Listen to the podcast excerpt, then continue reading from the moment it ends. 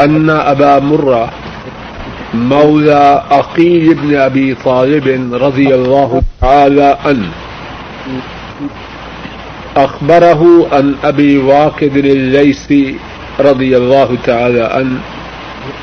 قال بينما رسول الله صلى الله عليه وسلم في المسجد فأقبل ثلاثة نفر. فأقبل اثنان إلى رسول الله صلى الله عليه وسلم وذهب واحد. فأما أحدهما فرأى فرجة فجلس. وأما الآخر فجلس خلفهم. فلما فرغ رسول الله صلى الله عليه وسلم قال ألا أخبركم عن الثلاثة؟ أما أحدهم فأوى إلى الله فآواه الله. وأما الآخر فاستحيا فاستحيا الله منه. وأما الآخر فأعرض فأعرض الله عنه.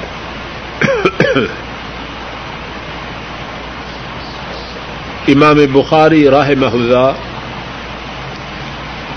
بیان فرماتے ہیں،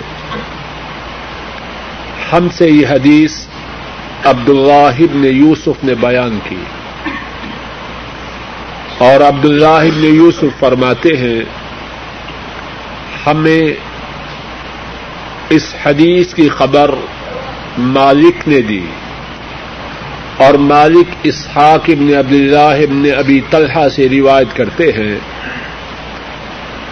کہ ابو مرہ جو عقیل بن ابی طالب رضی اللہ تعالی عنہ کے آزاد کردہ غلام تھے، انہوں نے انہیں بتلایا کہ ابو واقد السی رضی اللہ تعالی عنہ انہوں نے بیان فرمایا۔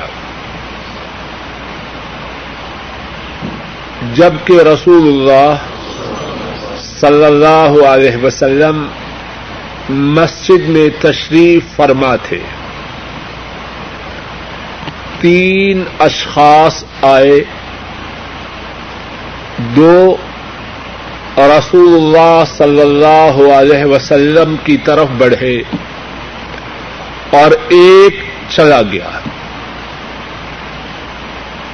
جو دو آپ صلی اللہ علیہ وسلم کی طرف بڑھے، ان میں سے ایک نے مجلس میں خالی جگہ دیکھی تو وہ اس جگہ میں بیٹھ گیا۔ دوسرا شخص جہاں تک مجلس کے لوگ پہنچے تھے، وہ وہیں بیٹھ گیا۔ رسول اللہ صلی اللہ علیہ وسلم جب فارغ ہوئے، آپ نے فرمایا، ان تین اشخاص کے متعلق کیا میں تمہیں خبر نہ دوں؟ فرمایا، پہلا شخص جس نے اللہ کی طرف پناہ لی۔ مجلس میں آگے بڑھا۔ اللہ نے اسے اپنی رحمت کی آغوش میں لیا دوسرا شخص جس نے حیا کی کہ علم و ذکر کی مجلس ہے اور میں اس سے ہٹ جاؤں، اس سے پھر جاؤں۔ اللہ نے اس سے حیا کی کہ اس کو عذاب سے بچا لیا اور تیسرا شخص جس نے اس مجلس سے اعراض کیا، اللہ نے اس سے اعراض کر لیا۔ اس حدیث پاک میں کتنے ہی مسائل ہیں، اللہ کی توفیق سے چند ایک مسائل بیان کرنے کی کوشش کرتا۔ اللہ سمجھانے، سمجھنے اور ٹھیک بات پر عمل کرنے کی توفیق عطا فرمائے۔ اور مسائل کے سننے، سنانے سے پہلے ایک مرتبہ پھر اس حدیث کے خلاصے کو سن لیتے ہیں۔ اور رسول رحمت صلی اللہ علیہ وسلم مسجد میں صحابہ کرام کی مجلس میں تشریف فرما ہے۔ دین کی تعلیم کا سلسلہ جاری ہے۔ تین اشخاص آئے۔ ایک نے دیکھا کہ مجلس میں کچھ خلا ہے۔ آگے بڑھ کر اس خلا کو پر کیا اور بیٹھ گیا دوسرے نے حیا کی کہ کیسے آگے بڑھوں؟ جہاں تک لوگ پہنچے تھے، وہیں بیٹھ گیا۔ اور تیسرے نے اس مبارک مجلس میں شمولیت کی پرواہ نہ کی اور اس مجلس سے منہ بول دیا حضرت صلی اللہ علیہ وسلم اپنی تعلیم سے، اپنے درد سے، اپنے بیان سے جب فارغ ہوئے، تو ان تینوں اشخاص کے انجام کے متعلق حضرات صحابہ کو خبر دی اب اس حدیث میں کیا کیا باتیں ہیں؟ ایک بات تو یہ ہے کہ جناب رسول کریم صلی اللہ علیہ وسلم اپنے صحابہ کے لیے تعلیم کی مجالس منعقد کیا کرتے اور یہ کیوں نہ ہو، اللہ مالک نے رسول کریم صلی اللہ علیہ وسلم کی یہ ذمہ داری لگائی کہ وہ امت کو کتاب و سنت کی تعلیم دے۔ اور اس سے یہ بات بھی معلوم ہوتی ہے اللہ کی توفیق سے جو کتاب و سنت کی تعلیم کے لیے بیٹھے، وہ کس کی نیابت کر رہا ہے؟ اللہ اللہ ہم سب کے نصیب میں جو دین کی بات کے سمجھانے کے لیے بیٹھے وہ اللہ کے نبی صلی اللہ علیہ وسلم کی مسند پر ان کا جانشین ہے۔ اللہ ہمیں اخلاص دے اور اس سعادت سے تا زندگی محروم نہ کرے۔ دوسری بات اس حدیث پاک میں یہ ہے کہ دین کی تعلیم کی یہ مجلس مسجد میں تھی۔ دین کی تعلیم دینا اس کی بھی فضیلت ہے اور مسجد میں اس کی تعلیم دینا یہ بھی رسول کریم صلی اللہ علیہ وسلم کی سنت ہے۔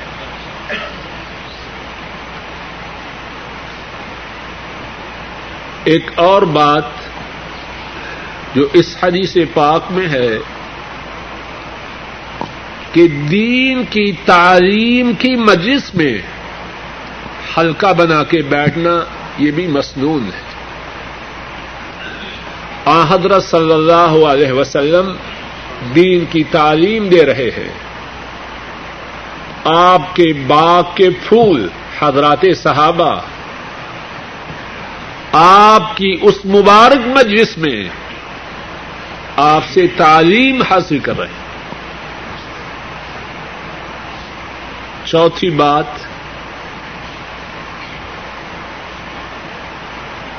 تین اشخاص آئے۔ ایک نے دیکھا کہ خالی جگہ ہے۔ آگے بڑھا اور خالی جگہ کو پر کیا۔ تو اس سے یہ بات معلوم ہوتی ہے دو باتیں معلوم ہوتی ہیں۔ ایک تو یہ ہے کہ جب دین کی تعلیم کا حلقہ ہو تو اس میں خالی جگہ نہیں چھوڑنی چاہیے۔ اور اگر خالی جگہ چھوڑی جائے تو بعد میں آنے والے کو یہ حق ہے کہ وہ پچھوں کو پھلانگ کے اس جگہ کو پر کرے۔ ویسے مسئلہ یہ ہے کہ جو شخص بعد میں آئے، وہ گردنوں کو نہ پھلانگے۔ لیکن اگر جو پہلے آ چکے ہیں، ان کے بیٹھنے کا انداز ایسا ہے کہ خالی جگہ موجود ہے، تو لیٹ آنے والے کو یہ حق ہے کہ وہ ان کو فراہم کے اس خالی جگہ کو پر کرے۔ اور وہ جو حدیث پاک ہے، جس میں اس بات کی ممانعت آئی ہے کہ بعد میں آنے والا گردنوں کو پھلانگتے ہوئے مسلمانوں کو اذیت نہ دے، وہ اس وقت ہے جبکہ آگے جگہ موجود نہ ہو۔ جب پہلے آنے والوں نے جگہ چھوڑی ہے، تو بعد میں آنے والے کے لیے یہ حق ہے کہ وہ ان کو پھلانگ کے اس جگہ کو پر کرے اور محدثین بیان کرتے ہیں کہ جس طرح نماز کی صفوں میں خلا نہیں چھوڑنا چاہیے، اسی طرح جب دین کی مجلس بپا ہو، اس میں خلا نہیں چھوڑنا چاہیے۔ اور عجب بات ہے، ذرا غور کریں، تجربے سے یہ بات کئی مرتبہ ثابت ہے۔ اگر لوگ بکھر کے بیٹھے ہوں توجہ ناقص ہوتی ہے۔ اور جو لوگ تعلیم کے شعبہ سے منسلک ہیں، وہ خوب جانتے طلبا سننے والے اگر بکھر کے بیٹھے ہوں، کہنے والے پر بھی اثر ہوتا ہے، طبیعت سبلتی نہیں۔ اور سننے والے بھی پوری توجہ نہیں دے پاتے۔ لیکن اگر مل کے بیٹھے تو اللہ کے فضل و کرم سے اس بیٹھنے میں خاص برکت اور رحمت ہوتی ہے۔ اس حدیث پاک میں ایک اور بات یہ ہے کہ اگر آنے والا آئے تو اس کے لیے ادب یہ ہے کہ جہاں جگہ ملے وہی بیٹھ جائے۔ اسلام میں یہ نہیں جو بعد میں آیا بڑا ہے ہٹو بچوں کی بات اسلام میں نہیں۔ زیادہ تعلیم والا، زیادہ مال والا، زیادہ منصب والا، اس کو اس لیے آگے نہ کیا جائے گا کہ وہ بڑا ہے۔ اب جو پہلے سے چھوٹے آئے ہیں، ان کو بگا دیا جائے نہیں۔ جو پہلے آ چکے، وہ جگہ ان کی، جو بعد میں آئے، جہاں جگہ ملے، وہی بیٹھ جائے۔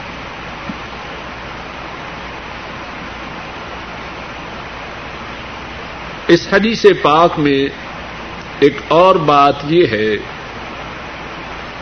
کہ رسول کریم صلی اللہ علیہ وسلم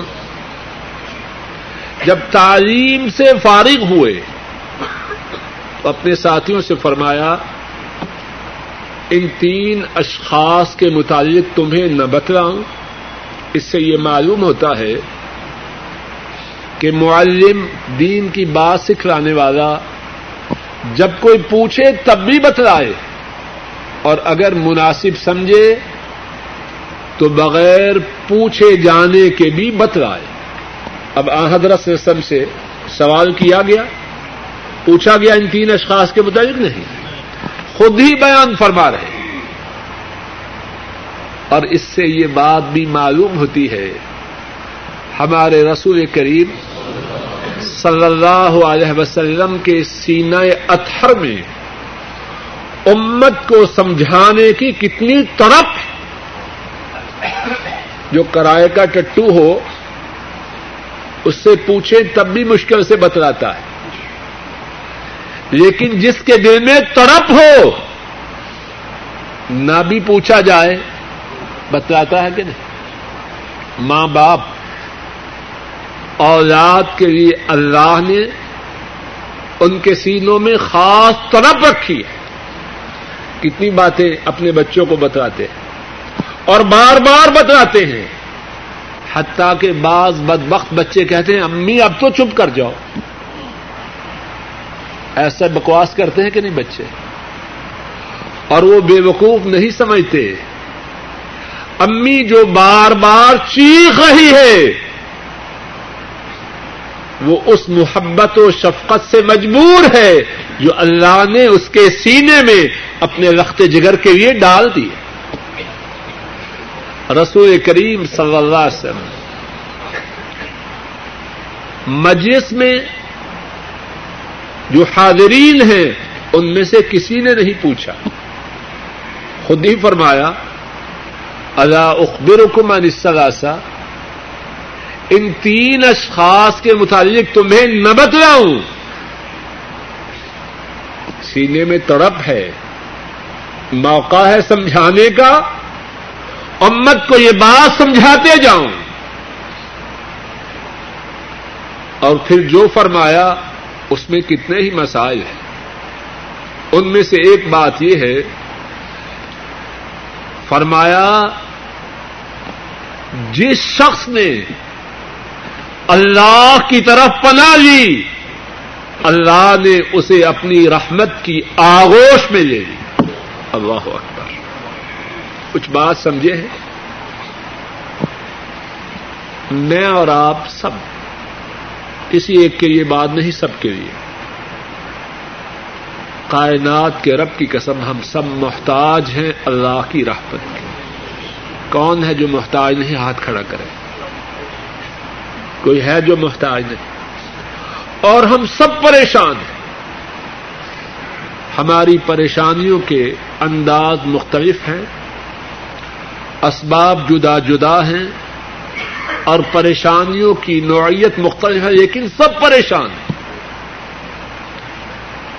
اور اگر ہم اللہ کی رحمت کی آغوش میں آ جائیں، پریشانیاں رہیں۔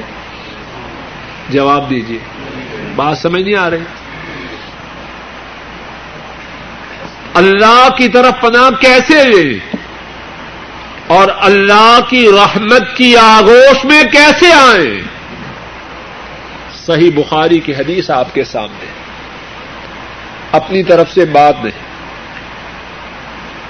آپ صلی اللہ علیہ وسلم نے فرمایا، اما احدهم فاوا اللہ فاواہ اما احدهم فاوا اللہ فاواہ اللہ جو پہلا تھا، جو علم کی مجلس میں آگے بڑھ کے خالی جگہ میں بیٹھ گیا، اس نے اللہ کی پناہ لی اور اللہ نے اسے اپنی رحمت کی آغوش میں لے لیا۔ پریشانیوں کا حل۔ اللہ کی رحمت کے حصول کا ذریعہ کیا ہے؟ جہاں کتاب و سنت کی تعلیم ہو، اس مجلس میں شریک ہو جائے۔ کوئی ایج پیچ نہیں، سیدھی بات۔ ہے اس کے آگے بڑھنے کو آپ نے کس بات سے تعبیر کیا؟ فاوا اللہ اس نے اللہ کی طرف پناہ لی۔ نتیجہ کیا ہوا؟ فاوا اللہ تعالی اللہ نے اسے پناہ دی، اپنی رحمت کی آغوش میں لیا۔ ہائے میرے اللہ، کتنے غافل ہیں ہم حقیقت سے۔ ہمارے پاس ٹائم ہی نہیں، وقت ہی نہیں۔ بیکار گپوں میں گھنٹوں برباد کرتے۔ بیکار بکواس میں دن ضائع کر دیں ہفتے ضائع کر دیں عمر برباد کر دیں کتاب و سنت کی بات سننے کے لیے ہمارے پاس ٹائم ہی نہیں۔ کعبہ کے رب کی قسم۔ ہمدردی سے، اخلاص سے، محبت سے کہتا ہوں، یہ نشانی ہے بدبختی کی۔ اللہ ہمیں، ہماری اولادوں کو، ہمارے بہن بھائیوں کو بدبختوں میں شریک نہ کرے۔ یہ نشانی ہے بدبختی کی۔ رسول کریم صلی اللہ علیہ وسلم نے کتاب و سنت کی، تعلیم کی، مجلسوں کی کتنی فضیلت بیان کی ہے۔ اور کعبہ کے رب کی قسم، اگر ہماری سمجھ میں اور ہمارے سینوں میں کتاب و سنت کی، تعلیم کی، مجالس کی عظمت آ جائے تو ہماری یہ خواہش ہو سارے کام چھوڑ چھاڑ کے ہمیشہ انہی مجالس میں شریک رہا کرے ان مجالس سے ہمارا وہی تعلق ہو جائے جو مچھلی کا پانی سے تعلق ہوتا لیکن ہم غافل ہیں۔ صحیح مسلم میں ہے، حضرت ابو ہریرہ رضی اللہ تعالی ان وہ بیان کرتے ہیں، رسول کریم صلی اللہ علیہ وسلم نے فرمایا، ومن سلك طريقا يلتمس فيه علما، سحل الله له طريقا الى الجنه جو کسی راہ میں چلے کس لیے؟ تاکہ علم حاصل ہو جائے۔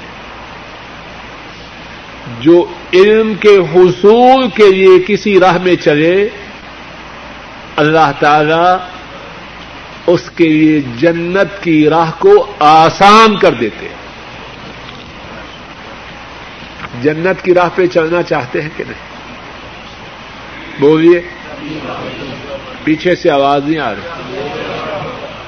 اب جانا ہے مکہ اور جائیں مخرج تیرہ سے دمام کی طرف۔ ماشاء اللہ بہت جلد پہنچ جائیں۔ دین کی مجالس میں آنا، جنت کی راہ پہ آنا۔ ہے اور یہ بات کس نے بتلائی ہے؟ معذ اللہ کوئی دھوکے باز۔ اور کیا وہ محتاج ہے میرے اور آپ کے کہ ہم کتاب و سنت کی مجالس میں آئیں ہم سارے ان مجالس سے پھر جائیں۔ کیا مدینے والے کی شان میں کچھ کمی ہوگی یا اللہ کی بادشاہت میں کچھ کمی ہو جائے؟ اے ظالم انسان، میرے اور تیرے نفے کی بات۔ ارشاد فرمایا، صحیح مسلم میں حدیث۔ جو علم کے حصول کے لیے کسی راہ میں چلتا ہے، اللہ اس کے لیے جنت کی راہ کو آسان کر دیتے اور اسی پر بس نہیں۔ وہ بات تو مستقبل میں ہے۔ ابھی فوراً کیا ہے؟ فرمایا وہ اجتمع قوم فی بیت من بیوت اللہ، یتلون کتاب اللہ۔ ويتدارسونه فيما بينهم. إلا نزلت عليهم السقينة وغشيتهم الرحمة وحفتهم الملائكة وذكرهم الله تعالى في من عنده. فرمایا، جب کوئی قوم اللہ کے کسی گھر میں بیٹھ کر اللہ کی کتاب کی تلاوت کرتے ہیں اور اس کو سیکھتے سکھلاتے ہیں فرمایا فوری طور پر انہیں چار فوائد حاصل ہوتے ہیں کیا کیا ہے اپنی انگلیوں پہ گنتے جائیے نظر تعالی مستقینہ اللہ کی طرف سے ان پر اطمینان و سکون نازل ہوتا ہے۔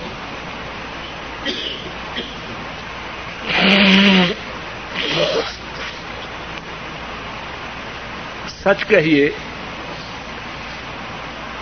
کیا ہمارے زمانے کی شاید سب سے بڑی بیماری بے چینی نہیں؟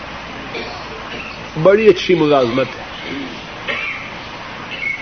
گھر ساز و سامان سے اٹا پڑا ہے۔ گاڑیاں ہیں ٹیلی فون ہے، فیکس ہے۔ اور پتہ نہیں کیا کیا شیطان کا ساد و سامان۔ سکون ہے؟ ہے؟ نیند نہیں آتی رات کو۔ ظالم تجھے نیند کیسے آئے؟ تو نیند والے کام کرے تو آئے۔ یہ ہے نیند کا نسخہ، اطمینان و سکون کا نسخہ۔ اللہ کی کتاب کو پڑھ، دین کی مجلس میں آ، اللہ کی کتاب کو سیکھ سیکھ رہا۔ پہلا فائدہ یہ ہوگا، تجھ پر تیرے رب کی طرف سے اطمینان و سکون نادر۔ اور جس کو اللہ اطمینان و سکون عطا فرما دے، پریشانی رہے گی اس کی۔ دوسری بات وہ غشیت ہوم اللہ کی رحمت اسے ڈھانپ لے گی، تھوڑی سی رحمت نہیں آئے گی، اتنی زیادہ رحمت آئے گی۔ اللہ کی رحمت اسے اپنی آغوش میں لے لے۔ چھوٹا سودا ہے۔ تیسری بات حفت الملائکہ اللہ کے نورانی فرشتے۔ قرآن کریم کے سمجھنے اور سمجھانے کے لیے بیٹھنے والوں کو اللہ کے نورانی فرشتے ان کو گھیر لیں گے۔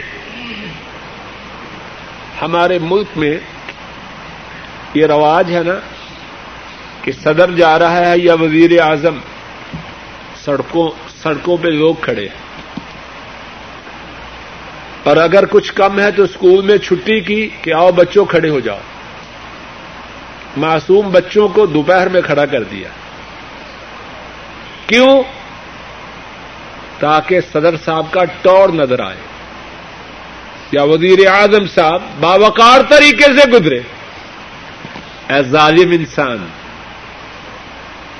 قرآن کریم کی تعلیم کی مجالس میں بیٹھ۔ تیری عزت و تقریم کے لیے اور سوال رب کے نورانی فرشتے جس مجلس میں تو ہوگا، اس کا احاطہ کرے۔ کتنی بڑی بات۔ کائنات کے رب کی قسم۔ دنیا کی ساری عزتوں کو جمع کر لیا جائے۔ اس عزت کا مقابلہ نہیں کر سکتا۔ اور چوتھی بات۔ وَذَكَرَهُمُ اللَّهُ فِي مَنْ عِنْدَهُ۔ وہ زمین پر بیٹھا۔ رب کی کتاب کو پڑھ رہا ہے، پڑھا رہا ہے، سیکھ رہا ہے، سکھلا رہا ہے۔ اور سوال رب، فرشتوں کی محفل میں اس کا ذکر فرما رہے ہائے میرے اللہ، کتنی بڑی بات ہے۔ ہمارا کفیل ہمارا مدیر، ہمارا باس، اگر پتا چل جائے کہ اس نے ہمارا ذکر کیا تو جو خبر دے اس کی جان کو مصیبت میں ڈال دیتے ہیں۔ اس بیچارے نے یہ بتلایا کہ آج تمہارے باس نے تمہارا ذکر کیا۔ کہتا کیا کہا؟ پھر کیا کہا؟ پھر اس کا دماغ چاٹ جاتا ہے کہ نہیں؟ ہے کہ نہیں ایسی بات؟ اس کی دل کی گہرائیوں میں خوشی ہے کہ جو مجھ سے بڑا ہے، اس نے میرا ذکر خیر کیا۔ اے ظالم، سب بڑوں کے بڑے۔ اور سوائے رب، تیرے خالق ساری کائنات کے خالق۔ تیرے رازق ساری کائنات کے رازق۔ تو دین کی مجلس میں آ۔ قرآن کریم سیکھ۔ قرآن کریم سمجھنے کی کوشش کر۔ عرش والے رب فرشتوں کی محفل میں تیرا ذکر کرے۔ کتنی شان و عظمت ہے دین کی محفلوں کی۔ اور ایک دوسری حدیث میں جس کو حضرات آئمہ احمد، ابو داود الترمدی ابن ماجہ اور دارمی نے بیان کی۔ حضرت ابو الدرداء رضی اللہ تعالی ان وہ بیان کرتے ہیں، آ حضرت صلی اللہ علیہ وسلم نے فرمایا، من سلک طریقا یطلب فیہ علما. سلک اللہ به طریقا من طرق الجنہ وان الملائکہ لتضع أجنحتها رضا لطالب علم. آپ صلی اللہ علیہ وسلم نے اس حدیث پاک میں دین کا علم سیکھنے کے لیے آنے والوں کی شان و عظمت کو بیان کرنے کے لیے دو باتیں بیان کی۔ فرمایا، پہلی بات یہ ہے، جو دین کا علم سیکھنے کے لیے کسی راہ میں چلتا ہے، اللہ اسے جنت کی راہ پہ چلا دیتے اے ظالم انسان، خود بھی اور اپنی اولاد کو بھی اس راہ پہ چلا۔ کیٹ، ریٹ، سیٹ، یہ سکھلانے کے لیے کتنی کوششیں ہیں؟ کوششیں کہ نہیں؟ رات کو بارہ، ایک، دو بجے بھی سویا ہے، بیگم سے کہتا ہے، فجر گول ہو جائے تو ہو جائے۔ ساڑھے سات ننے نے اسکول جانے مجھے سات بجے پورے اٹھا دے۔ فجر کی پرواہ نہیں۔ ننے کی اسکول کی پرواہ ہے۔ ایسے بات ہے کہ نہیں؟ کیا دین کی مجالس میں، بیٹا سیدھے ہو جاؤ۔ کیا دین کی مجالس میں اپنی اولادوں کو لانے کے لیے اتنا اہتمام ہے؟ اور پھر کہتے ہیں جی میرے دل میں بچوں کی بڑی ہمدردی ہے۔ ظالم تو خود نادان ہے الو ہے۔ تو اپنے بچوں کی ہمدردی کیا خاک کرے جہنم کی آگ کا ایندھن انہیں بنا رہا ہے۔ اور کہتا ہے جی بڑی ہمدردی۔ میں تو ساری مصیبتیں بچوں کے لیے جیو رہا تو تو شیطان کی لائن پہ چل رہا ہے۔ اپنی اور بچوں کی بربادی کا سامان جمع کر رہا ہے۔ تو بچوں کا خیر خواہ کہاں سے آیا؟ اس حدیث پاک میں دین کی مجالس میں دین کا علم حاصل کرنے والوں کے لیے دو فوائد کا ذکر کیا۔ پہلا فائدہ، دین کا علم سیکھنے کے لیے چلنے والا وہ جنت کی راہ پہ۔ نمبر دو، اللہ خوب توجہ کیجیے اور یاد کیجیے فرمایا، جو علم کا طلب کرنے والا ہے، اللہ کے نورانی فرشتے اپنے پروں کو اس کے قدموں کے نیچے رکھتے کتنی شان ہے۔ اب بتلائیے، اپنی خیر خائی اس میں ہے کہ دین کی مجالس میں آئے کہ نہ آئے؟ اور اولاد کی خیر خائی کس میں؟ کچھ بات سمجھ میں آ رہی ہے کہ نہیں؟ خود تو آگے ماشاء اللہ اور بچے کیا دیکھ رہے ہیں گھروں میں؟ کچھ غور کریں، اپنی اولاد سے دشمنی نہ کریں، ان سے حقیقی ہمدردی کریں۔ اپنے گیئرس کو تبدیل کریں۔ ہمارے گیئر الٹے ہو چکے ہیں۔ ہمارے گیئر الٹے ہیں، سیدھے نہیں اس حدیث پاک میں جو باتیں ہیں، ان میں سے ایک بات یہ معلوم ہوئی کہ دین کی مجالس میں آنے والا اللہ کی رحمت کی آغوش میں آتا ہے۔ دوسری بات آپ کے اس فرمان میں، یا ایک اور بات آپ کے اس اور فرمان میں ہے، جو اللہ سے حیا کرے۔ اللہ اے اللہ، ہمیں اپنی حیا عطا اور معاف کیجیے گا، بات تلخ ہے، اللہ کے معاملہ میں ہم بڑے بے حیا ہیں۔ ہے بات ایسی کہ نہیں۔ کائنات کے رب کی قسم، اگر ہمارے سینوں میں اپنے خالق کی حیا ہو، ان کی نافرمانی کریں۔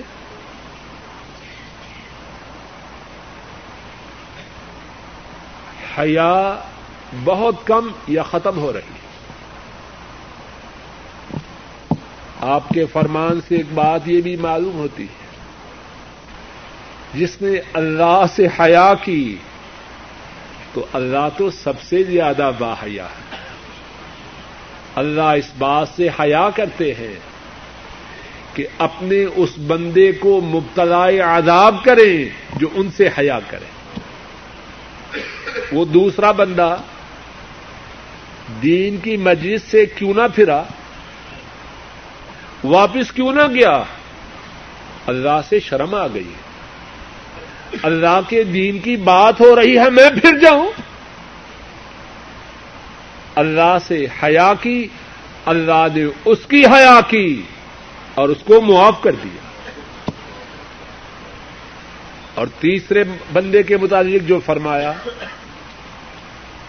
کہ اس نے اعراض کیا، اللہ نے اس سے اعراض کیا۔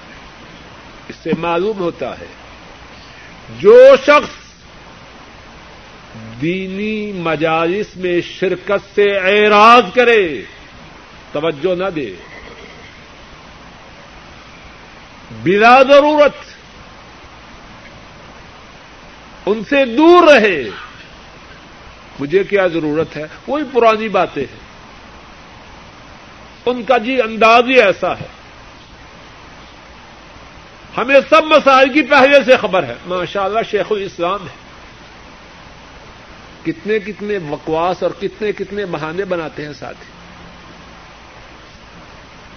جس نے دینی مجالس سے اعراض کیا، اللہ بھی ان سے اعراض کر دیتے ہیں۔ اور جس ظالم سے اللہ اعراض کروے، جائے گا تو کہاں جائے گا؟ اس کے باپ نے اس کے لیے کوئی اور جگہ خریدی ہے؟ جہاں اللہ کی حکمرانی نہیں کسی اور کی، مارا جائے گا۔ آپ صلی اللہ علیہ وسلم نے ان تین اشخاص کے متعلق جو کچھ فرمایا اس میں کچھ اور باتیں بھی ان باتوں میں سے ایک بات یہ ہے کہ اگر کوئی اچھا کام کرے تو اس کے سامنے اس کی تعریف کرنا درست کیوں؟ ایک تو یہ کہ وہ اس اچھے کام میں اور زیادہ کوشش کرے، اس کی حوصلہ افزائی ہو۔ اور دوسرا فائدہ یہ ہے کہ جو سننے والے ہیں، انہیں بھی پتا چل جائے کہ اس اچھے کام میں یہ فائدہ ہے، وہ بھی اس کام کو کرنے کی کوشش کرے۔ ہاں اگر اس بات کا ڈر ہو کہ تعریف کی تو بیڑا غرق ہو جائے گا اس کے سامنے اس کی تعریف نہ کی جائے۔ جس کے سامنے اس کی تعریف کرنے سے اس کی بربادی کا اندیشہ ہو، اس کے سامنے اس کی تعریف نہ کی جائے۔ ایک اور بات یہ ہے، اسی بات میں کہ جو شخص دینی مجالس میں بڑھ کے آئے، وہ قابل تعریف ہے۔ اللہ کے نبی نے تعریف کی یا نہ کی. وہ قابل تعریف. اور اصل تعریف وہ ہے جو مدینے والے کرے. ایک اور بات آپ کے اسی فرمان میں یہ ہے کہ وہ تیسرا شخص جو چلا گیا اور آپ نے اس کے متعلق فرمایا کہ جس نے اللہ سے اعراض کیا، اللہ نے اس سے اعراض کیا، فرمایا کہ نہیں؟ تو کیا یہ غیبت کی غیبت کی زد میں یہ بات نہیں آتی؟ بات کو ذرا سمجھیے۔ اگر کسی شخص کی عدم موجودگی میں اس کی خرابی کسی مسحت کے لیے بیان کی جائے، تو اس کی اجازت ہے۔ آپ صلی اللہ علیہ وسلم نے اس کے جانے کے بعد صحابہ کو بتلایا کہ اس نے دینی مجلس سے اعراض کیا، اللہ نے اس سے اعراض کیا۔ اس میں مسحت تھی کہ نہیں؟ اے امت کے لوگوں، سن لو، سمجھ لو۔ اس شخص کے نقش قدم پہ نہ چلنا۔ اس کے اعراض کی وجہ سے عرش والے رب اس پر ناراض ہوئے۔ تو مسلحت کی غرض سے کسی کی عدم موجودگی میں اس کی خرابی بیان کی جا سکتی ہے۔ مثال کے طور پر والد اپنے گھر میں اپنے بیوی بچوں کے سامنے کسی برے آدمی کا ذکر برے انداز سے کرتا ہے۔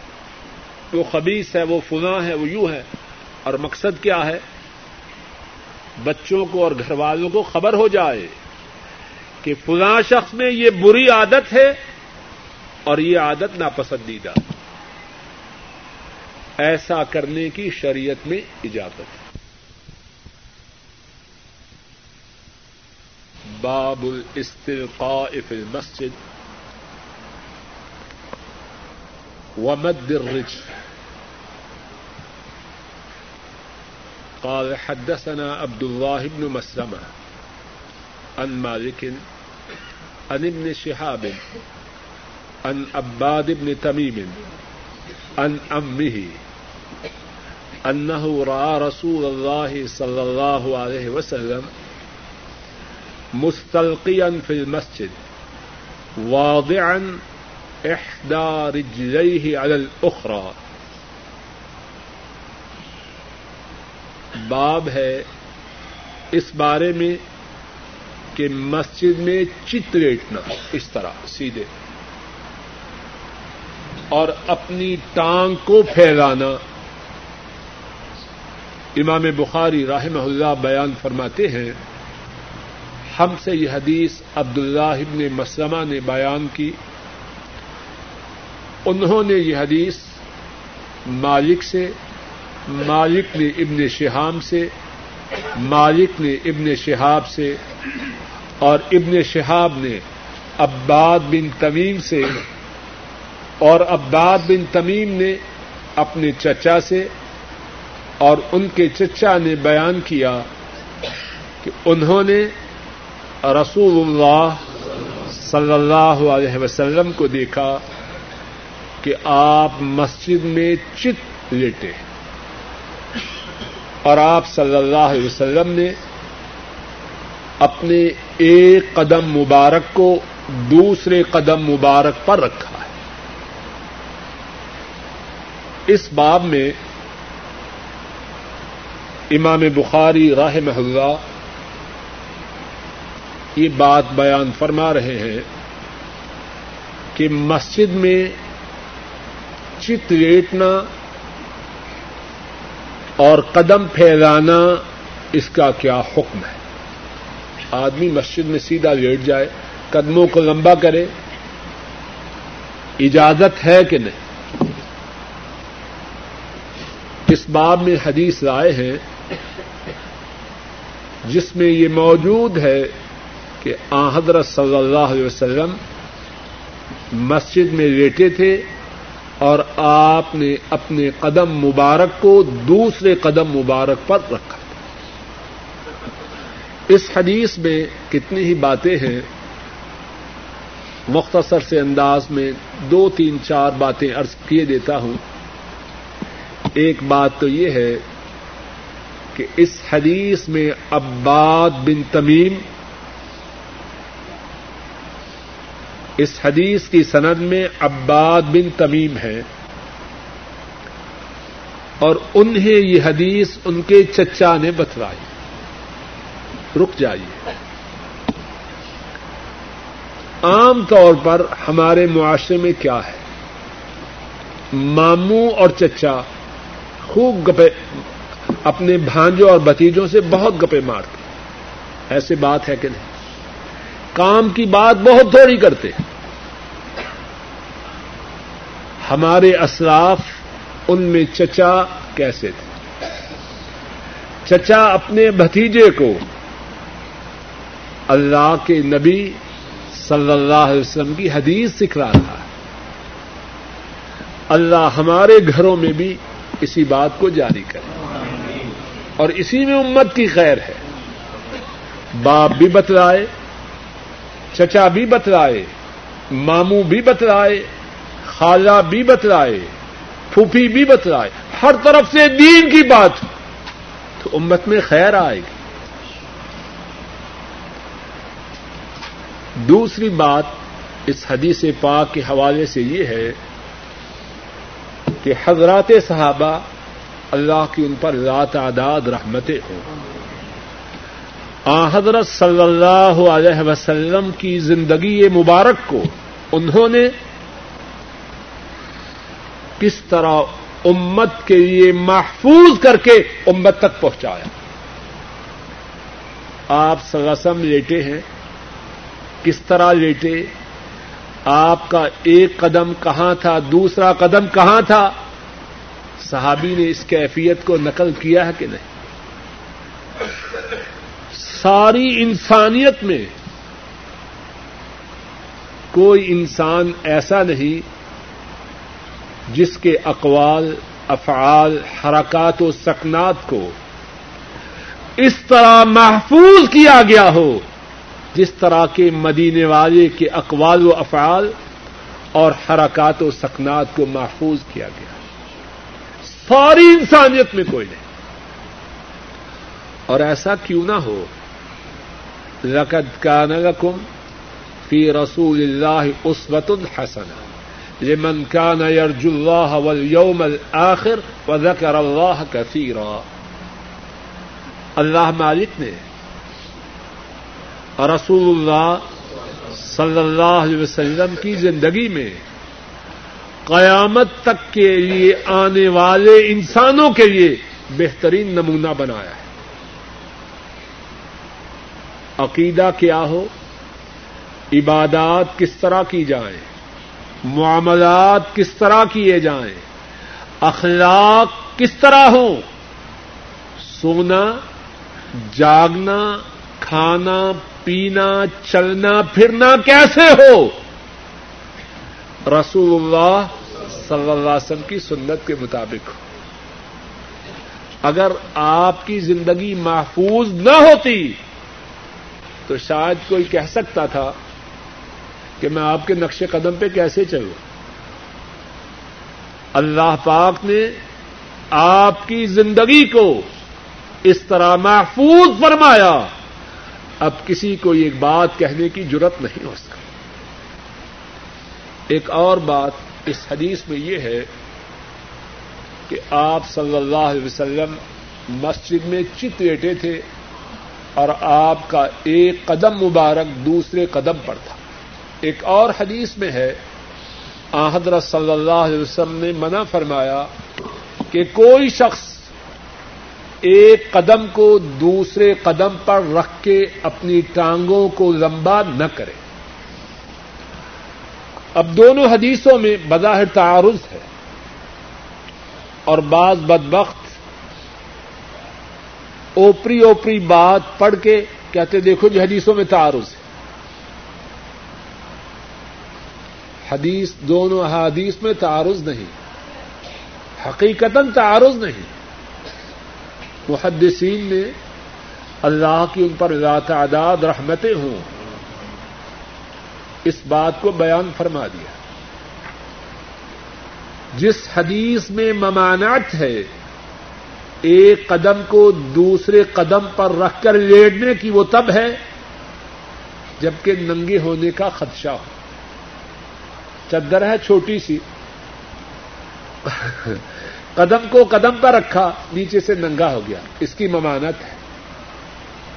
اور اگر ایسا خدشہ نہیں، شلوار ہے یا چدر بہت بڑی ہے، تو اس صورت میں اجازت ہے۔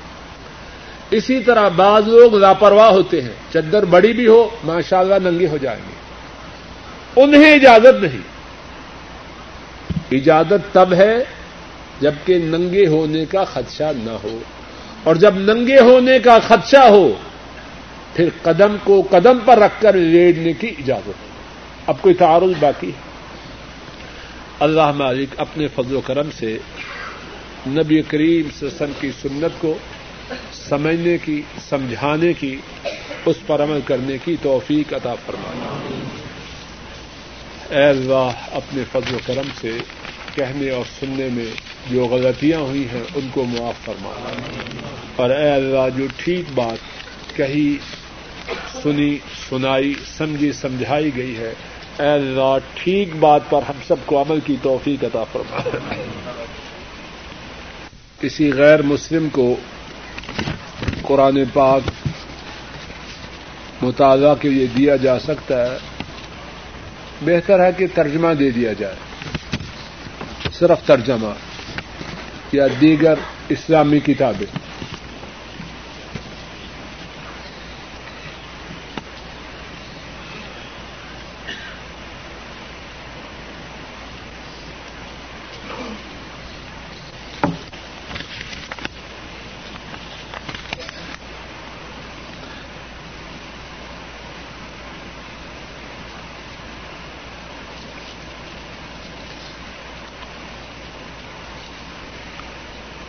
ایک ساتھی حج کے لیے گئے اپنی بیگم کے ہمراہ تو جہازت کی وجہ سے انہوں نے وہاں قربانی نہیں کی اور یہاں ریاض میں ان کی طرف سے قربانی کی گئی۔ تو جواب یہ ہے کہ حج تمتو کی اور حج کران کی جو قربانی ہے یا مینا میں ہے یا مکہ میں ہے۔ یا مینا میں ہے یا مکہ میں ہے۔ اب جو ریاض میں قربانی ہے، وہ حج کی قربانی نہیں، تو شاید وہ اللہ تعالی عالم اب ان کے لیے یہ بات ہو کہ وہ دس روزے رکھیں کیونکہ جو شخص حج کی قربانی نہ کر سکے، اس کے لیے ہے کہ دس روزے رکھے۔ تین وہاں اور سات گھر آ کے۔ تو اب وہاں روزے بھی نہیں رکھے، تو یہاں روزے رکھ لیں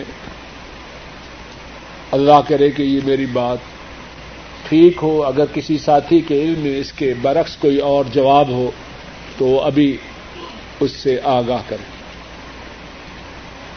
واللہ تعالی اعظم بالسوا اب یہ ساتھی اور ان کے گھر والے دس دس روزے رکھ لیں۔ واللہ تعالی اعظم بالسوا اگر بات غلط ہو تو اللہ معاف کرے۔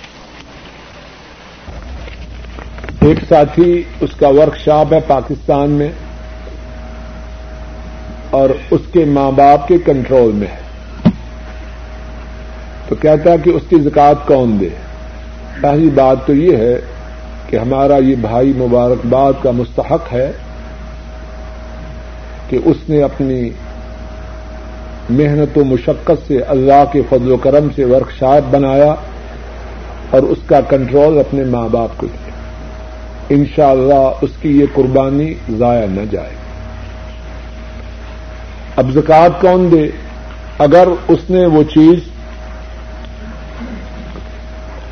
اگر اس نے وہ ورک شاپ ان کو دے دیا ہے، تو پھر اس کی زکات ان پر ہے۔ اور اگر ملکیت اس کی ہے، تو پھر زکات اس پر ہے۔ اور اللہ کے فضل و کرم سے، ماں باپ کی وجہ سے اس پر جتنا بھی بوجھ پڑے، یہ خسارے کا سودا نہیں نفے کا سودا ہے۔ رزق کی جو چابیاں ہیں، جو کنجیاں ہیں، ان میں سے بہت بڑی کنجی یہ ہے کہ آدمی سیا رحمی کرے۔ اور سیا رحمی کا سب سے بڑا مستحق کون ہے؟ ماں باپ۔ ان سے کوئی زیادہ قریبی ہے یا بیگم صاحبہ ہے؟ ماں باپ سب سے قریب ہے۔ من احب ان یبسط له فی رزق و ینسا له فی اثر فلیس رحمہ جو چاہے اس کے رزق میں اضافہ ہو، عمر میں برکت ہو، کیا کرے؟ سیا رحمی کرے۔ ماں باپ سے بڑھ کر سیا رحمی کس کے ساتھ؟ ہے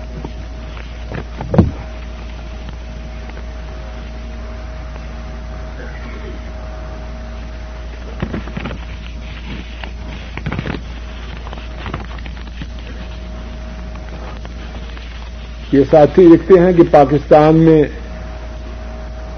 تین خطبے ہوتے ہیں۔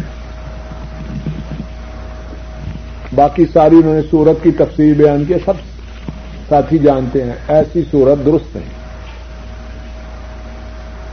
اذان ہو، خطیب خطبہ دے، درمیان میں بیٹھے اور دوسرا خطبہ دے، یہ ہے شرع خطبہ۔ نبی کریم سسم ایسے ہی فرماتے ہیں۔ اور اللہ نے چاہا تو کسی وقت جمعہ کے مسائل کے مطابق تفصیل سے درس ہو۔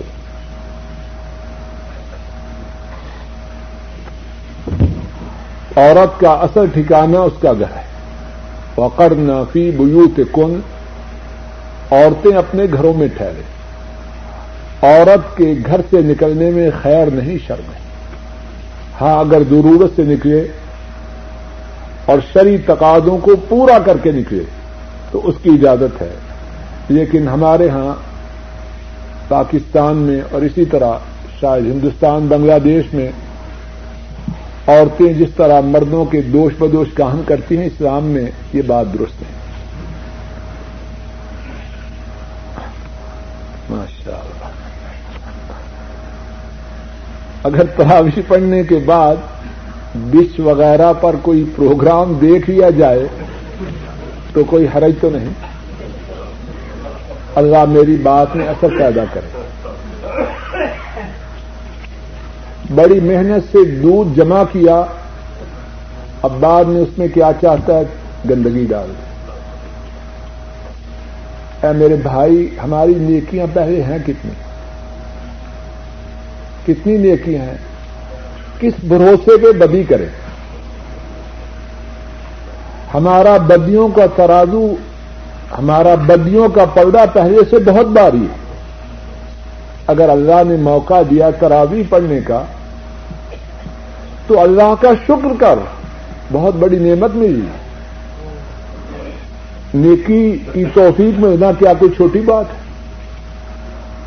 سب لوگوں کو یہ بات ملتی ہے۔ تو کتنا بدبخت ہے وہ۔ اس کے نصیب جاگے تھوڑی سی نیکی کرنے کی توفیق ملی۔ اب فوراً اس کو برباد کرنا چاہتا ہے۔ وہ قرآن کریم میں جو عورت عورت کا ذکر ہے، محنت سے سوت کاتے اور پھر اس کو خود ہی بکھیر ڈالے پہلے سوت کاٹتی رہی تھوڑا سا سود تیار ہوا، اب اس کو بکھیرنا شروع کر دیا۔ ہمارے ہاں سوت ہے کتنا؟ کہ اسے برباد کرنے کی سوچ ہے۔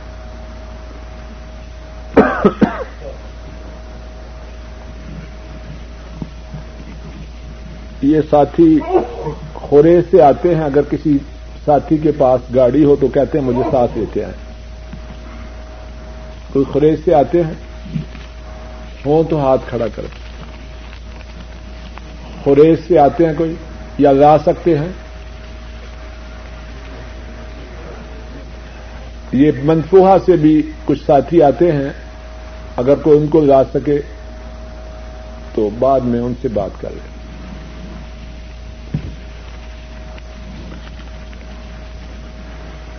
نو تو یہ زیور ہے تو کیا اس پر زکات ہے؟ جواب یہ ہے کہ ساڑھے سات تو زیور ہو، اس پر زکات واجب ہوتی ہے۔ طریقہ یہ ہے کہ مارکیٹ میں اس کی جو قیمت ہے، وہ نکال لے چالیس پہ تقسیم کرے،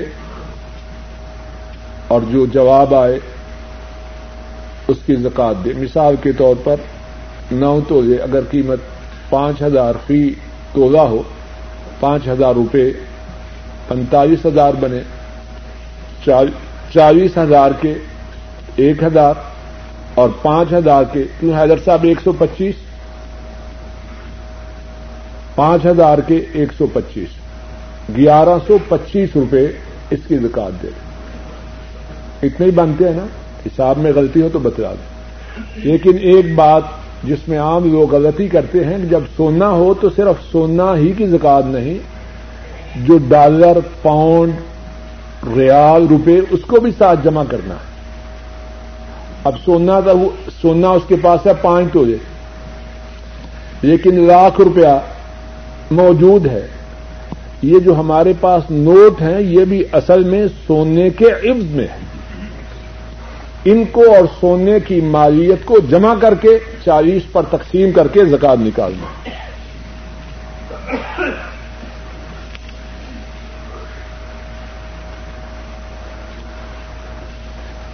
ایک ساتھی اللہ پاک نے انہیں گاڑی عطا فرمائی ہے اور لکھتے ہیں کہ وہ درس پابندی سے سننے کے لیے آتے ہیں، ساتھیوں سے دعا کی درخواست کی ہے کہ اللہ ان کی گاڑی میں برکت ادا فرمائے۔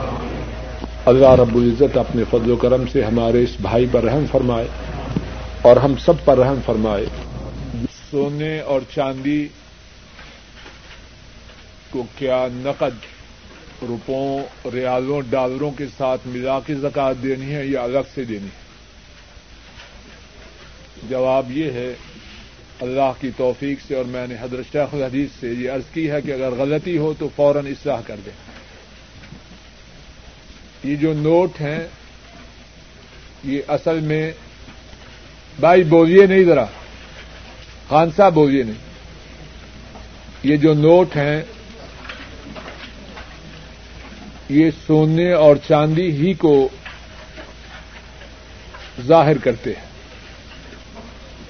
تو سونے، چاندی یا نوٹ، جو چیز ہو، تو اس کو نوٹوں کے ساتھ ملا کے چالیس پہ تقسیم کرے اور وہ اس کی زکات ہے۔